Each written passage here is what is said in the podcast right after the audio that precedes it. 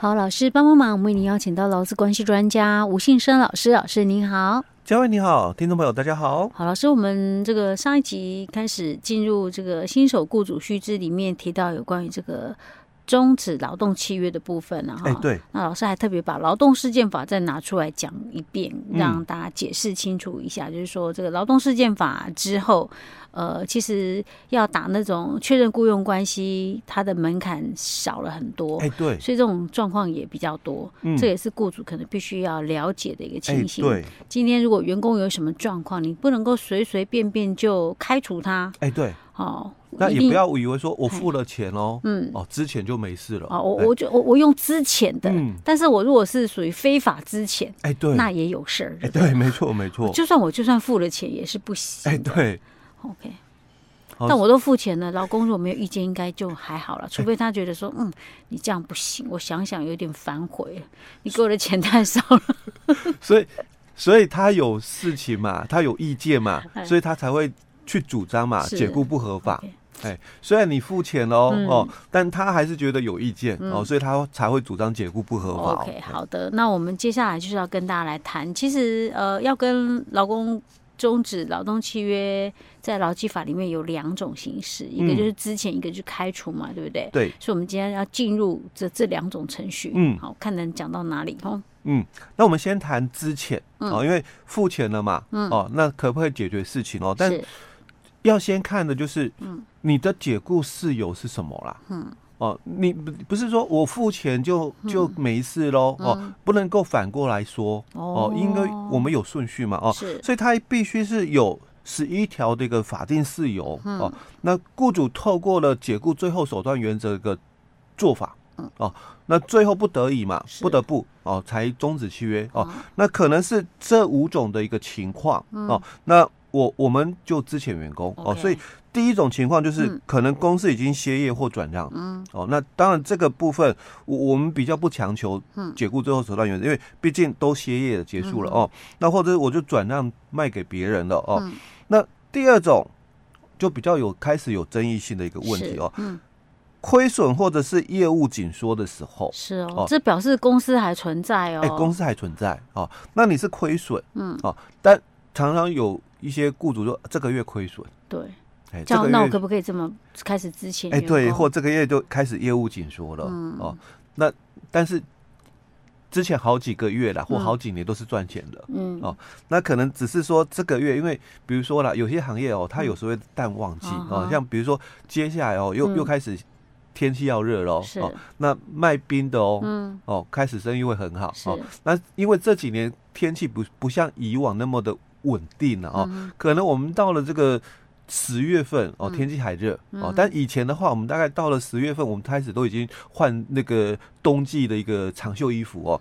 那大概十月以后，没有人会去吃冰啊，所以我我我十月嘛亏损，嗯，哦啊，所以十一月又亏损嘛，所以我我可不可以就十二月也亏损？对，一月份也亏损。哦，我不止一个月哦，我可能一季哦，甚至接近两季哦。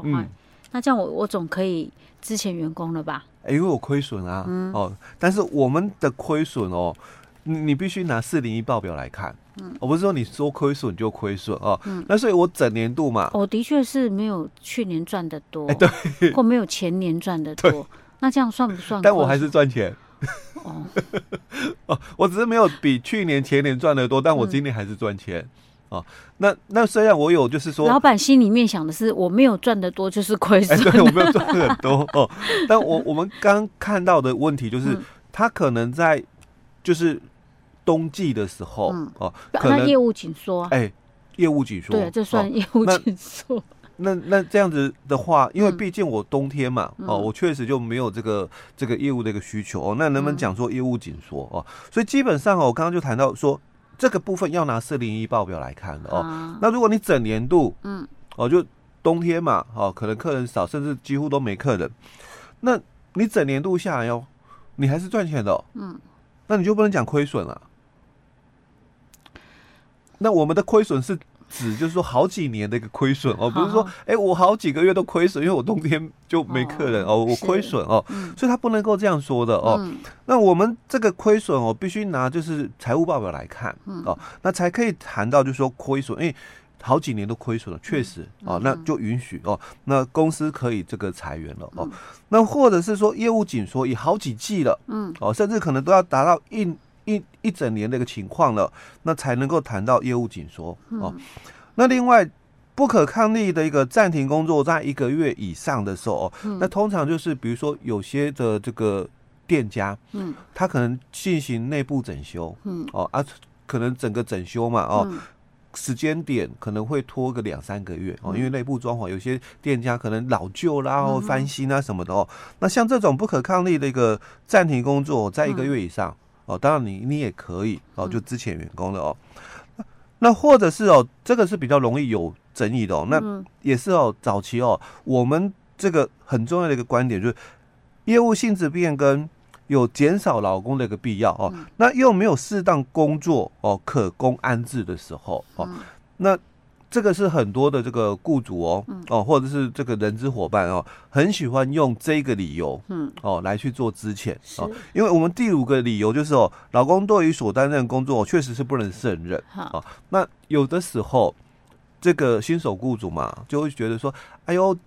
讲他这个不好，然后用这个理由哦来资遣人家，好像又说不出口哦，那干脆就讲说啊，那我我自己也不会是一二三哦，因为刚刚讲说你你歇业吗？没有啊，我刚创业哦，那亏损吗？还不知道哦，那有有没有这个说要重新整修？不会啊，都是从刚装好好的哦。好，那我一二三不可能哦，但是我就用第四条，我就用第四款，因为第五款说你不好，我也不好意思，干脆说不会啊，有些。雇主就认为说，阿里德是表现不好啊，哎，对，我就觉得你不能胜任。有有的是可可可能他比较好意思了哦，但新手雇主可能都比较不好意思说了啊。那他就会觉得说，那不然用第四种的一个说法好了啊，业务性质变更，然后那所以我们才就是要减少劳工，哎，要减少人力了哦。那也不是你不好啊，我也不是我不好，也是环境不好，我们做一个调整哦。那所以哦，这个只好之前你哦。但早期哦，我们的解雇最后手段原则哦，他的法源依据其实就在这里。嗯，啊，就是说，他讲到的是。又无适当工作哦，可供安置的时候，嗯、那你才可以支遣员工。是哦，所以基本上早期的解雇之后手段原则法源依据就是在这一段哦。嗯、那那现在为什么去谈到是宪法的一个保护的一个问题，工作权保护的问题哦？嗯、因为你你如果是讲这一段，那就是这个之前员工的时候，才有解雇最后手段原则。嗯、那我们上一节谈到，雇主要跟劳工终止。劳动契约哦，它有两种啊，一种是之前，那一种是开除。所以之前的话要解雇最后手段原则，那我开除应该就不用了吧？开除，因为因为你的。法源依据啊，是十一条的第四款啊，哦、对不对？哦哦哦、那应该只限说在十一条的之前的一个部分才有解雇是最后手段原则的一个适用嘛。哦、那我是开除员工、啊，可是老师这样问一定不是这样子啊。哎，对，嘿哦，所以我们现在都把这个解雇最后手段原则的法源依据就谈到宪法的工作权保护的问题哦，就把它拉更高了，哎，拉更高的一个层级了哦。嗯、好，那这个第四款哦，它其实它最。重要的是后段的这一句话了，嗯，又没有适当的工作可供安置的时候哦，那你才可以这个资遣员工哦。当然我是微型创业哦，我可能公司哦，就是这几个人力而已。对对对哦，那可能当然没有其他适当的工作。哎，对哦，但是如果是规模哦比较有一些雏形哦，不同的部门的时候，嗯，那那你就要尝试哦哦，让他到不同的部门去任职哦。那如果哦，你用第四款，嗯，那我们在这个不同部门有人力需求嘛，所以你又对外招募新人哦，嗯、那你的解雇就不合法。是。哦，嗯、那之后啦，如果公司发展规模又更大，嗯，我我可能关系企业了，嗯、哦，那我是母公司，是。哦，那我我母公司我用十一条的第四款，嗯、哦，这个之前员工，哦，嗯、可是我的子公司，嗯、因为我是有那个权限的，嗯、哦，对于人力的那个。雇佣啊，哎，我是有权限的，母公司我有权限哦。那我的子公司在招人，招人，哦，那这个解雇又不合法。OK，哦，所以第四款哦，它强调的就是你必须先做安置，嗯，哦，那没有其他的这个缺额的时候，嗯，那你才可以支遣他。哦。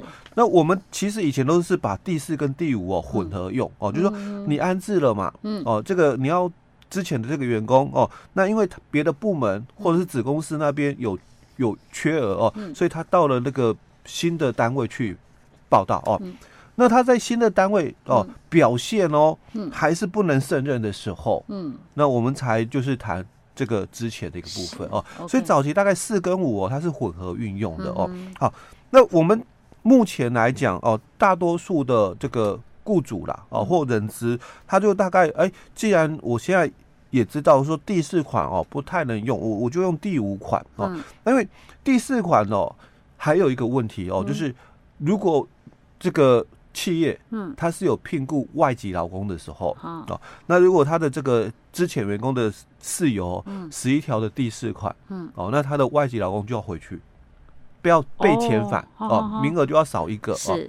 因为你不能把这个机会损，你不能把那个工作损害到本国劳工。哎，对，哦，这在我们这个旧法里面，他有谈到。但是他前面一开始讲业务性质变更，哎，结果你啥都没变更，然后你就要调人家的，等于是调人家的职务啊。哎，你都没有啊，所以对，所以这个也说不过去吧？你好歹要告诉我，你业务性质到底变更变更在哪里呀？变更的一个部分，其实。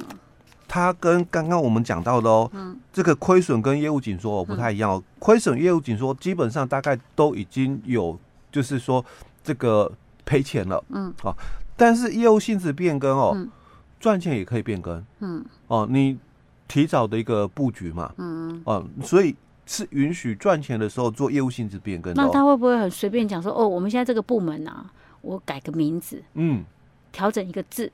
这样也叫业务性质变更？嘿，那这个都没有关系。我们重点在后面那句话、嗯、哦，因为前面的哦，啊，你要有减少劳工的必要。哎，对，所以因为业务性质变更哦，嗯、所以这两个东西基本上大概嗯，雇主说了算、嗯、哦，因为毕竟企业管理是你在管理哦，嗯、你在经营管理的哦，那所以你说了算。但我们抓的是后面这句话、嗯、哦，那你有没有做？安置的动作，嗯，哦，你有没有做好安置的动作？嗯，那如果你没做，那当然解雇不合法哦。那如果你有做了哦，我们就允许哦。所以如果你有外籍老公，嗯，哦，那我们就要问啊，嗯，当初哦，你为什么可以聘请这个外籍老公？老师，那假设那种比如说，哎，他规模比较大的，他的外籍老公可能做的是不同的事情，对。那如果是这样子的，所以重点就是我我现在要讲的哦，因为刚刚我要说哦，那你就先问的嘛，OK。那我要讲的是，你为什么可以聘请外籍老公？好，我为什么可以？就是因为这个工作我找不到本国劳工。对啊啊，所以嘞，所以你要去问嘛。哦，被你之前的人，他要不要去从事外籍的工作？他如果说我不要，哎，那那就没有问题哦，解雇合法。OK，但是如果你连问都没问，嗯，哦，那你解雇了他，嗯，哦，你的外籍劳工就要回去一个。OK，哎，我突然想到，像这种状况。或许在一些那种，因为像现在那种安养机构也不少，嗯、也都有聘请一些外籍劳工。这个我还会比较容易碰到。哎、欸，对，因为他可能就要问了哦。嗯、那可是哦，有可能他们都是从事造福员了。嗯哦，因为都是做一样的工作了。嗯、哦，那就没有。